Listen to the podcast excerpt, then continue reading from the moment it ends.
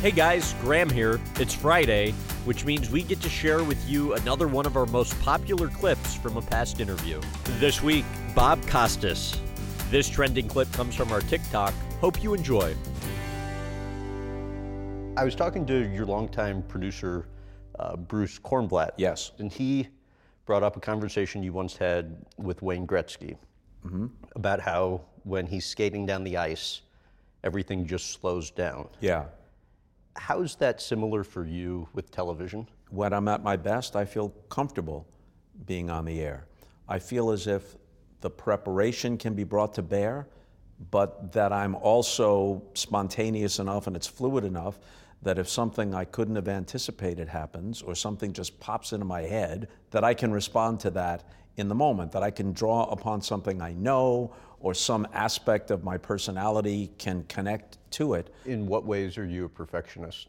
In more ways than I care to list. And on the one hand, being a perfectionist is a good thing because you're holding yourself to a certain standard.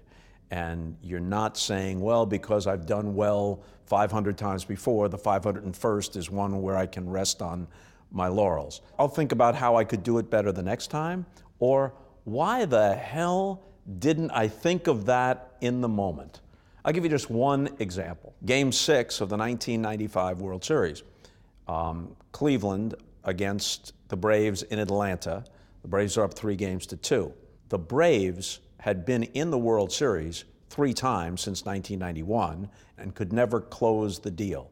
To that point, they were clearly the team of the decade. So what I did say made sense in the moment. Marquise Grissom makes the catch, and I say the team of the 90s has its world championship. Okay, it's serviceable, it's decent. And not more than 5 seconds later, this pops into my head. Atlanta at last. Now that's good, but it's 5 seconds too late. I still remember what I didn't say as much as what I did say. I talked to a number of people close to you, and everybody said you have a photographic memory. Your thoughts? I've never bought into that completely because photographic means that in truth, you absolutely recall everything. My memory was always very sharp. I think it's still probably sharper than the average person my age, but I see some diminution in it. Yeah, I can't as instantly recall what I'm looking for. It's still good, but it's not quite at whatever level it once was. I will give you a demonstration that I've never done before. I was bored in like the 4th grade. And back then kids had pencil boxes. And this particular pencil box had all the presidents. And so because I was bored and not paying attention, I memorized all the presidents. And you're gonna notice that I'm gonna slow down when it gets to Lyndon Johnson because now I have to think of them consciously. Washington Adams, Jefferson, Madison, Monroe Adams, Jackson, Van Buren, Harrison, Tyler, Polk, Taylor, Fillmore, Pierce, Buchanan, Lincoln, Johnson, Grant, Hayes, Garfield, Arthur, Cleveland, Harrison, Cleveland again, McKinley, Roosevelt, Taft, Wilson, Harding, Coolidge, Hoover, Roosevelt, Truman, Eisenhower, Kennedy, Johnson, Nixon, Ford, Carter, Reagan, Bush, Clinton, Bush, Obama, Trump, Biden. Wow. But there are other things that I'm completely inept at. One good thing about me is I don't pretend to stuff I can't do. I never, although I have pretty good knowledge of the subjects that I talk about, if someone asks me about something that I'm not really up to speed on, I never fake it. I say, I don't know. How do you prepare for an interview? And what's your process for writing questions? I usually write bullet points. Areas that I want to get into. I never write out the question word for word.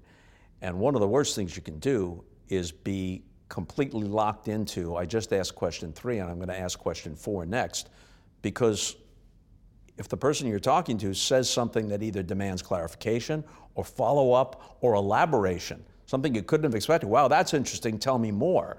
You have to be nimble enough. You want to be prepared enough that you have more than enough that if the game went 20 innings, you still wouldn't be out of stuff. But you're not committed to using it all. Your longtime producer and I guess equally close friend, Bruce Kornblatt, told me he has learned to only ever get nervous if he finds out you're thinking about something too soon. What do you think of that?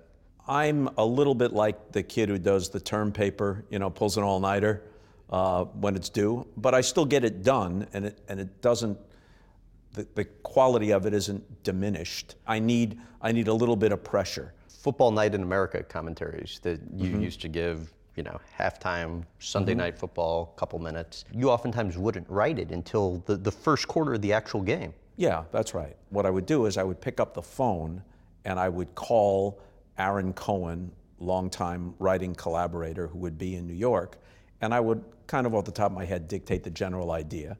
He'd shoot me back a draft, then I'd fiddle with it, shoot it back to him, and we'd have it. And usually we finished it about, I don't know, 4 minutes, 5 minutes to go in the second quarter. But it would be rare that I'd be thinking about it on Wednesday or Thursday leading up to Sunday. You have at times been challenged when it comes to punctuality.